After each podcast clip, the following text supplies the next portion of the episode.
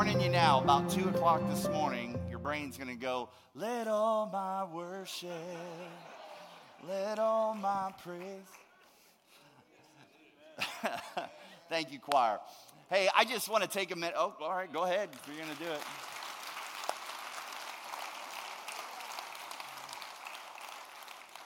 They didn't hear that anyway. They're out in the back chain. But um, hey, if you're fairly new here, I've met so many people that you've, you've just you've made ACAC your church home in the last year. Uh, I just want to piggyback on one of those announcements Pastor Ross said. This new here start here class is um, it's really for you. It, it, can be really hard. I mean, just one of the challenges being a large church like this, four services on a weekend. We recognize that um, connecting, finding friends and community and and, figuring out where you fit in. And so that's the purpose of this. Um, it is, it, it's five weeks, but uh, you can hop in and out. And we have some great couples in our church that are going to lead that. I'll come in. You're going to get to find out some of the history, who we are, how to get connected. And so, um, again, if, if that's you, I just really encourage you to check that out. So, uh, week two of our series called Generous God has more for me than me. And what we're talking about is that all of us have been blessed by God with time, talent, and treasure. And similarly to what we just sang or heard from our choir, that God desires us in all three of those areas for us to be like a river, that we should channel those blessings of God that we receive down to other people, that we should be a blessing to others and be generous with those. Unlike the Dead Sea, which holds and hoards all those things and has no outlets. We don't want to be Dead Sea people, we want to be river people. Well, today we're going to talk about that third T treasure, our money. Somebody say money. Money, money, money, money. You should have that song coming up here. That's what I think about when I when I hear that. Now, uh, initially, I wanted to call this series um, "The Elephant in the Room." because and I, what i love about that title is that's really how we treat or that's how we view the topic of money when it comes to church it's the big thing in the room that everybody sees and knows but we don't like to talk about it. it's a perfect description how we often feel when it comes to talking about money in the church but here's the thing this book the bible actually has quite a bit to say about money and possessions in fact there are nearly 2000 verses in the bible that deal um, with that very subject. And while I don't necessarily agree with those who would say that Jesus talked about money more than any other topic, I would agree that in the 39 parables, a parable is a story, and throughout the Gospels, we find Jesus telling stories to communicate spiritual truths. He, he told them 39 times throughout the Gospel. In 11 of the 39 parables, he used money as an illustration. So, nearly a third of the time when he was using an illustration, it referenced money. Why would Jesus do this? Especially because the people who were listening to Jesus teach weren't rich. So, it, it's not like they had a lot of money, but yet he used money um, a lot of times in his illustration. Well, Jesus did that because he understands the significant role that money plays in our lives. I mean, think about this. We spend the majority of our time working, right? And why do we spend so much time working? What do we receive? Money. So the majority of our life is spent working for money. So, in a very real sense, our money represents us. So, how we use our resources really reveals who we are. It reveals what's important to us. It reveals our priorities, our values, and it reveals our heart. And if that's all true, which I believe it is, then we should not consider the topic of money the elephant in the room, but rather an important topic that we need to hear from God about. So today, we're going to look at a verse that's probably very familiar to you. Um, it's a verse that you've heard before, and it, these are Jesus' words where he said, Where your treasure is, there your heart will be also. In other words, put your money where you want your heart to be. That's what we're going to talk about today. Father in heaven, we thank you again for the privilege that we have to gather. Um, I just thank you for the joy and the spirit that's in this room, um, for your presence that comes and It brings us hope. It brings us peace. It brings healing. It um, brings transformation. So today, um, as we look to your word, uh, it's a subject that we get a little nervous about, and um, it is the elephant in the room, but you have a lot to say. And so I pray that you would speak through me, uh, the vessel that was chosen in this moment to teach on this topic. So, um, Spirit of God, remove any distractions, anything that would cause us not to hear and receive what you want today. In the name of Jesus, everyone said? Amen. Amen. Now, we're going to look at the 12th chapter of Luke today. So if you have your Bibles, you want to open that up, you can do that. Luke's Gospel, chapter 12. And let me set the scene for you. Luke describes a scene where Jesus is preaching to thousands of people. So there's a large crowd, and he's teaching. And there's some um, hustling and bustling. You can, you can kind of get the picture that they're cramped and they're, they're, everyone's fighting to get close to Jesus because they want to they wanna hear him. And Jesus is preaching to these thousands about subjects like heaven and hell. He preaches on judgment and forgiveness, fear and faithfulness. So picture this scene, if you will. Thousands of people here, they're all fighting and trying to get closer to Jesus. Jesus is preaching on all those topics. And then from the back, this man kind of fights his way through. He bum rushes the stage, if you will, and he gets close to Jesus. And in the middle of Jesus' sermon, he shouts out, Teacher, tell my brother to divide our inheritance with me. Now, I mean, it's awkward enough that he interrupts Jesus' message. But Jesus is preaching about fear and faithfulness, heaven and hell, judgment and forgiveness. And this guy's like, yo, bro, can you tell my brother to divide his inheritance to give me what's rightfully mine? And we're not given any background information on who this guy is or the details, but he's obviously in a legal battle with his brother over his dad's estate. Now, we think that Jesus typically only got angry with the Pharisees or the Sadducees, that he only became irritated with them. But when you see Jesus' reply to this man, I think you're going to see some frustration. Now, as a preacher, I'd be irritated if somebody just hopped up and asked me to, to you know, do that. But um, look what Jesus says to this man. He replies, Man, he kind of goes back, Hey, bro, who appointed me to be judge or an arbiter between you? It's like, what are you talking about here? And then he turns to them, speaking about the crowd, and he says, Watch out. He says, Be on your guard against all kind of greed, because life does not consist of an abundance of possessions. Now, Jesus was irritated not because the guy interrupted his message. He was irritated because the man was in a bad place. Greed had gripped his heart. And from Jesus' Jesus's perspective, this man's obsession with money was a destructive sin, crippling him morally and spiritually. I mean, think of this. He is standing in front of the Son of God, and he's asking about stuff. Think of all the people that fought their way to get to Jesus when he was here on earth. Think about the woman with the issue of blood who fought through the crowd. She just wanted to touch the hem of Jesus' garment. Why? Because she needed healing. Think about Zacchaeus who climbed a tree to see Jesus. He needed salvation in his home. All of these people who fought their way to Jesus, they needed healing, they needed salvation, their family needed it, really important things. But this dude finds his way, and what's he want? Money. He wants Jesus to settle a fight between his brother. Jesus then turns to the crowd. As he often did, he used a parable, he used a story to point out a spiritual truth for all believers then and for us today. And here's the parable that Jesus tells. He told them this parable the ground of a certain rich man yielded an abundant harvest. He thought to himself, What shall I do? I have no place to store my crops. Then he said, This is what I'll do I will tear down my barns and I'll build bigger ones, and there I will store my surplus of grain. And I'll say to myself, You have plenty of grain laid up for many years, so take life easy, eat, drink, and be merry.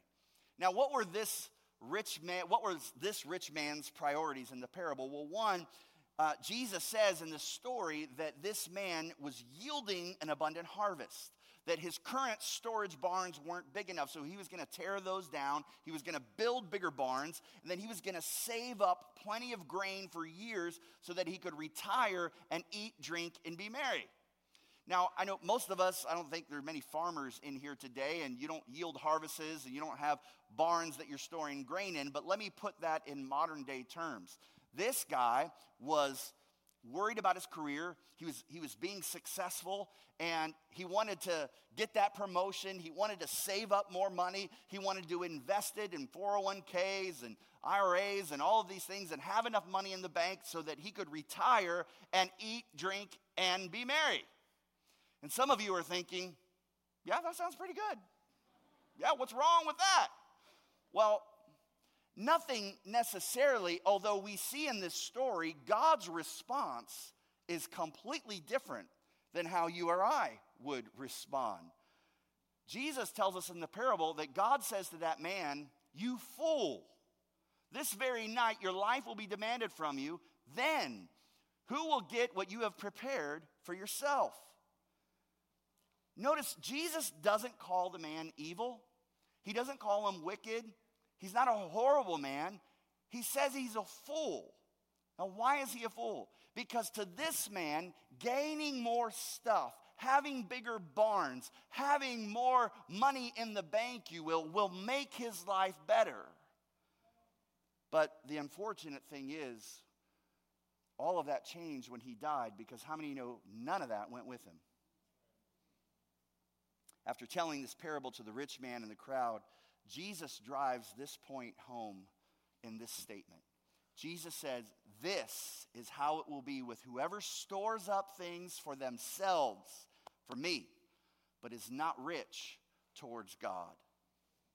It's right here. Jesus tells the crowd, and he tells us today that we don't have to spend time worrying about the material things of this world that famous section in chapter Matthew where he says, Don't worry. Pastor Kent Chevalier preached on this a couple weeks ago when he gave his testimony how God takes care of the birds of the air and he feeds them. So too, if we seek first the kingdom of God, if we trust him, if we put what's important to God, if we seek after those things, everything that we need will be taken care of. Investing in God's kingdom. Now, let me say this because I know some of you are wrestling with this. You may be asking yourself the question well, Pastor Allen, are you saying Jesus is against nice things? No, I'm not saying that. Jesus is not against you having nice clothes or driving a nice car. He's not against you investing in an IRA or 401k. He's not against you taking your family on a vacation. He's not saying you shouldn't work hard. You shouldn't save up. You shouldn't provide for your family. Yes, you should do those things. That's not what Jesus is saying. Here is what Jesus is saying. In fact, here is what he said in his very last statement in this sermon. This is what Jesus said For where your treasure is, there your heart will be also. Jesus' point is in the midst of all of those things, understand that you better put your money where you want your heart to be.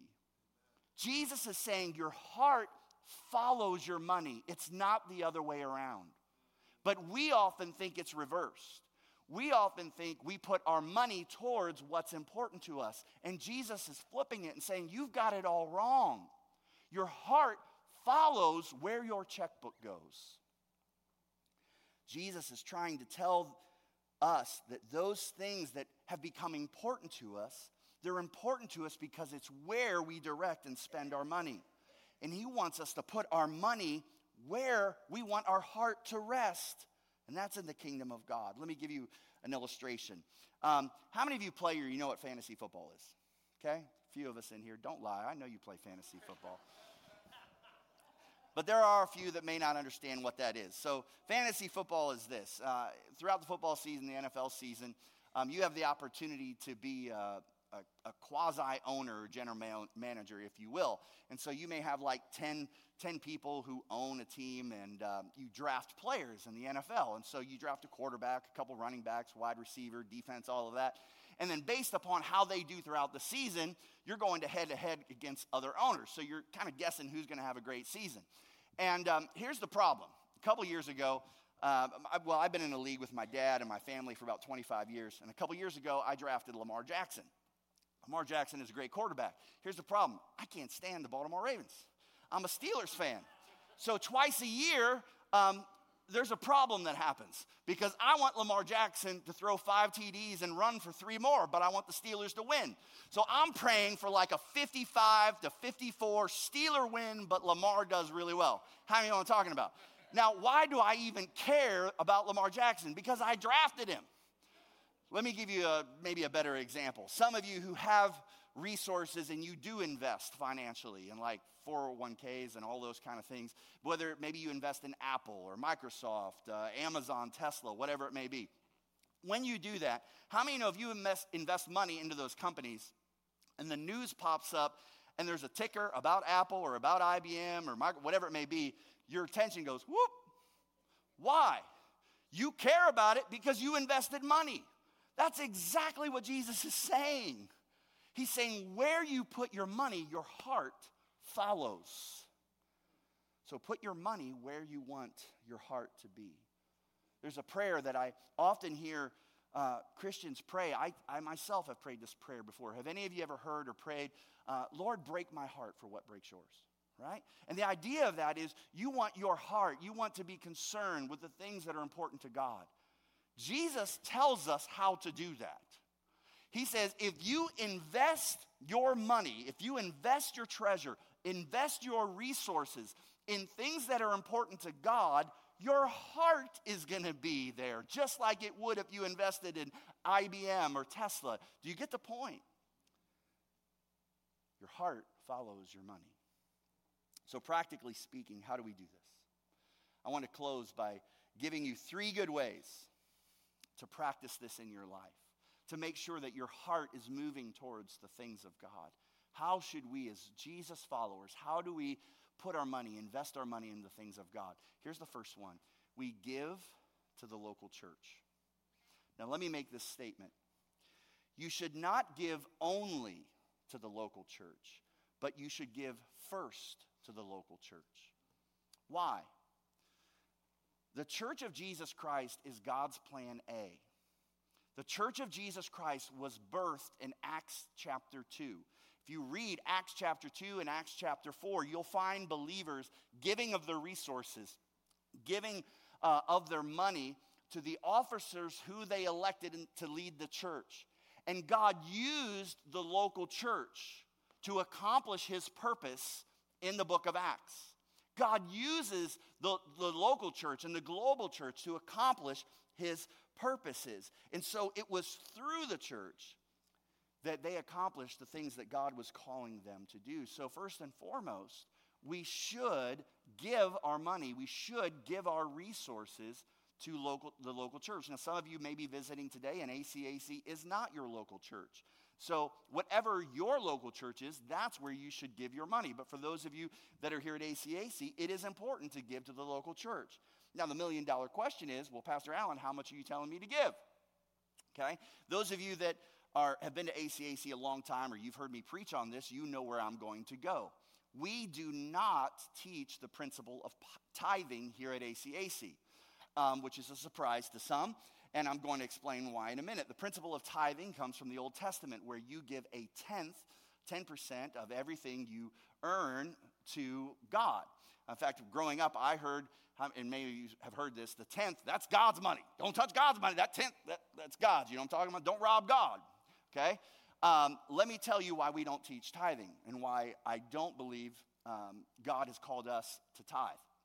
One, the tithe comes from Mosaic law in the Old Testament. We do not live under the Mosaic law. We live in a new covenant since Jesus' death, uh, burial, and resurrection. Okay? So we don't live under the Mosaic law. I don't believe we live under the tithe.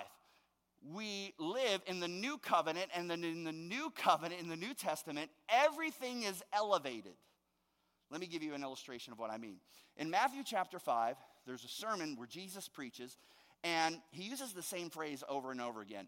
How many know that there's a time where Jesus says, You have heard it said, but I say this? You know what I'm talking about?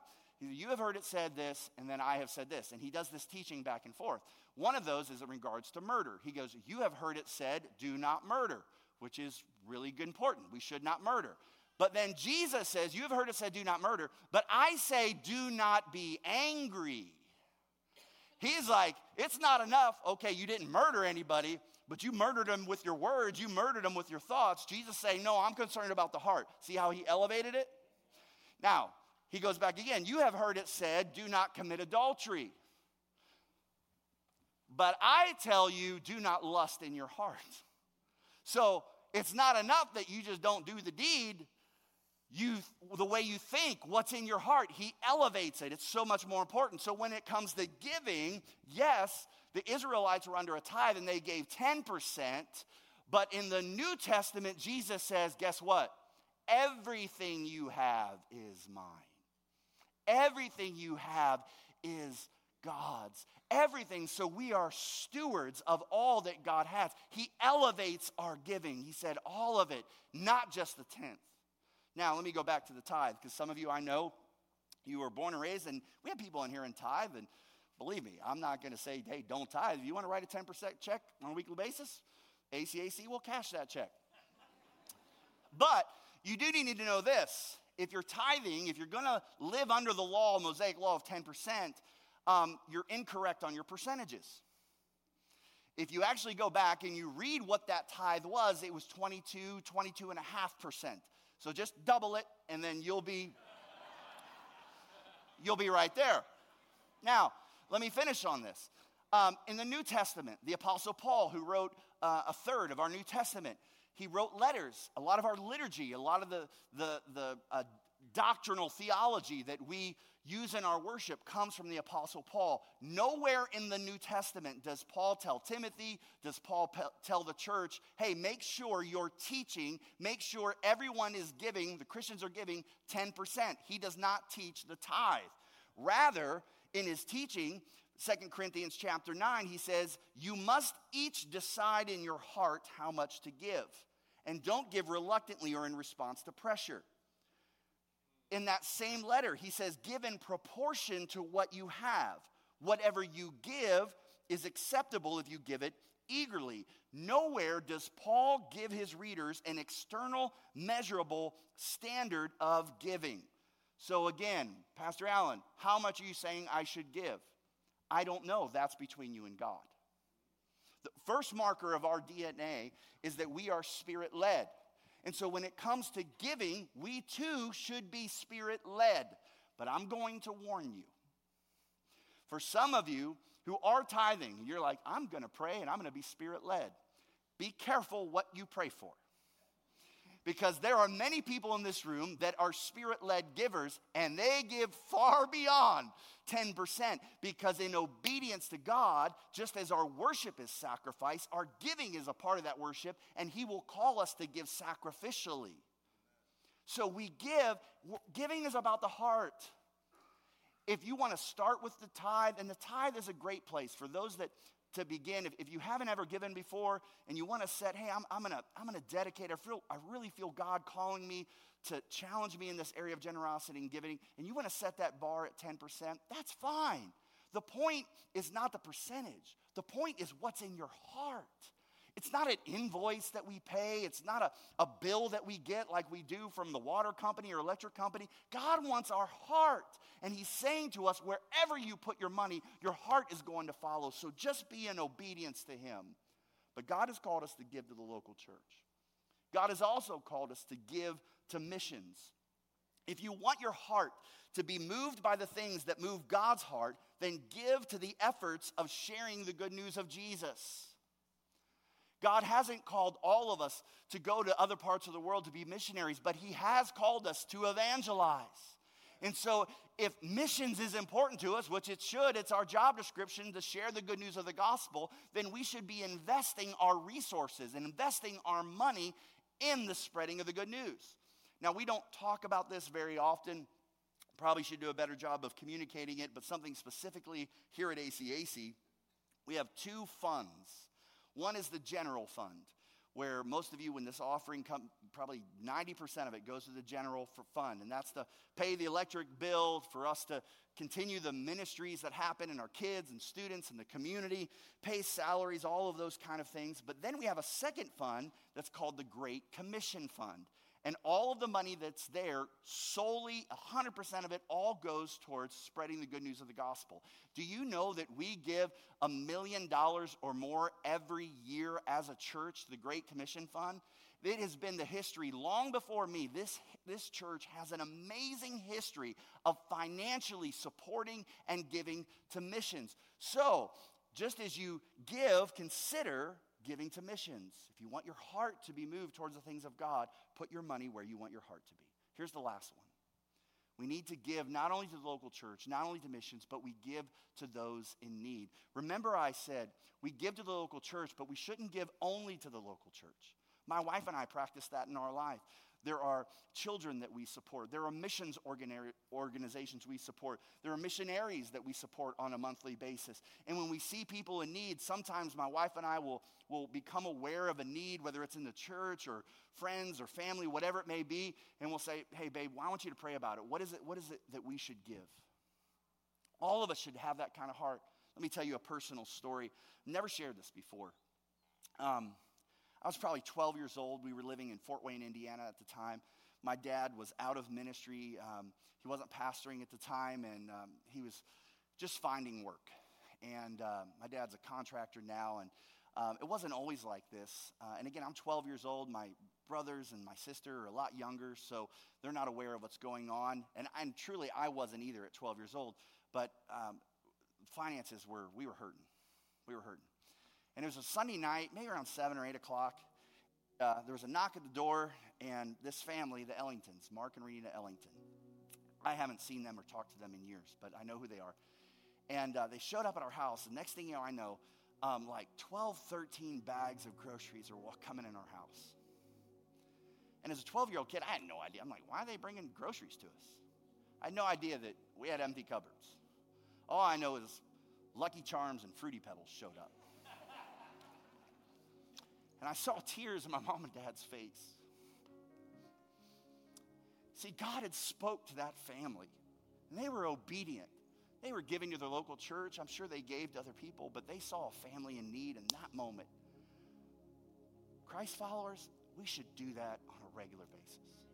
All of you are probably aware of families, of neighbors, and I'm not talking Christians, I'm just people in need but God, remove the scales from our eyes, remove the concrete walls that are around our heart. That when we see something, we just don't say, I'm to pray for that, or I'll, brother or sister, I'll keep that. Let's open our pocketbook and actually do something. That happened in the early church. It's not the only way or only reason, but it's one of the reasons the gospel spread so quickly because the early Christians, the first followers of Jesus, were the most generous people in the world. In fact, so much so, it was in the fourth century. The emperor at the time, his name was nickname was Julian the Apostate. What a great name. He hated Christians. He wanted to see Christians eliminated, exterminated, wanted nothing to do with Christianity. And in a moment of vulnerability, but a moment of honesty, it was recorded that Julian the Apostate said this about Christians. He said, These Christians are not only taking care of their own needs, they're taking care of the needs within the empire. They were feeding the poor, they were taking care of orphans, they were taking care of widows. Could you imagine what if the church in America, what if followers of Jesus in America didn't just take care of their own? but they took care of the needs in the community and the needs of the city. What if the followers of Jesus in America overflowed with generosity in a way that the President of the United States had to say in the State of the Union, you know what? We just need to close down all the governmental programs that help people because the Church of Jesus Christ in America is taking care of it. We can't even wrap our minds around that. I, I, it just, it's, it's unfathomable. But that's what happened in the early church. Imagine how churches across this nation would be packed. people would be drawn to Christianity because there's something different in us. Jesus is telling us, as he told that crowd and as he told that man, put your money where you want your heart to be. Put it in the things of God. Stand to your feet this morning.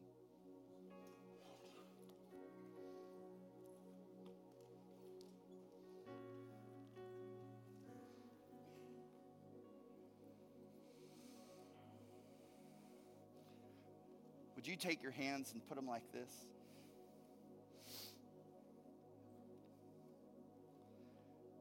If you would, I want you to agree in this prayer with me. Father, everything I have is yours. Not just 10%, everything, every dime, every penny. And Lord, I recognize you have called me to be your financial manager here on earth. Now, you've given all of us different amounts, some a lot, some a little. But the question is not how much should I give, but how much should I keep? And what do you want me to do with this? So I pray that you would open my eyes and my heart. God, I want to invest in the things that matter eternally so that my heart flows there. If there are things in my life that have become idols, if um, if greed has gripped my heart, if materialism, consumerism, Lord, if any way, would you just reveal that in me? Lord, I pray for husbands and wives today that they would be put on the same page. God, I pray for us as parents that we would teach our kids to be generous at a young age. And Lord, I pray for us as a church that, Lord, one of the greatest testimonies that we have would be that we care for those in need. Thank you, Jesus. Amen. Before you leave, I want to challenge you. The Holy Spirit put this in my heart at last night's service, and I believe there are some at each of the service that this message is for you. It's about missions. Um, we do short term missions trips here, and this church has sent out over 100 missionaries throughout its history. And when you go on a missions when you, trip, when you go out of the country, it's not about what you receive, it's about giving. Um, it's about sharing the good news, it's about being a blessing. However, having been on a lot, I, I know what it does in your heart as well. There are some that you've never been out of Pittsburgh, you've never been out of Pennsylvania, you've never been out of America. And one of the greatest things that will take those scales off your eyes, that will remove that concrete wall around your heart, is to expose yourself to what the rest of the world is like. We are a blessed people. We're spoiled. I don't care how much money you have in your bank. You think you're poor right now? There's a majority of the world that has no idea where their next meal's coming from, that are living, find, trying to find a place to live. So if that's you, um, God may be calling you to go on a short term missions trip to expose that in your life.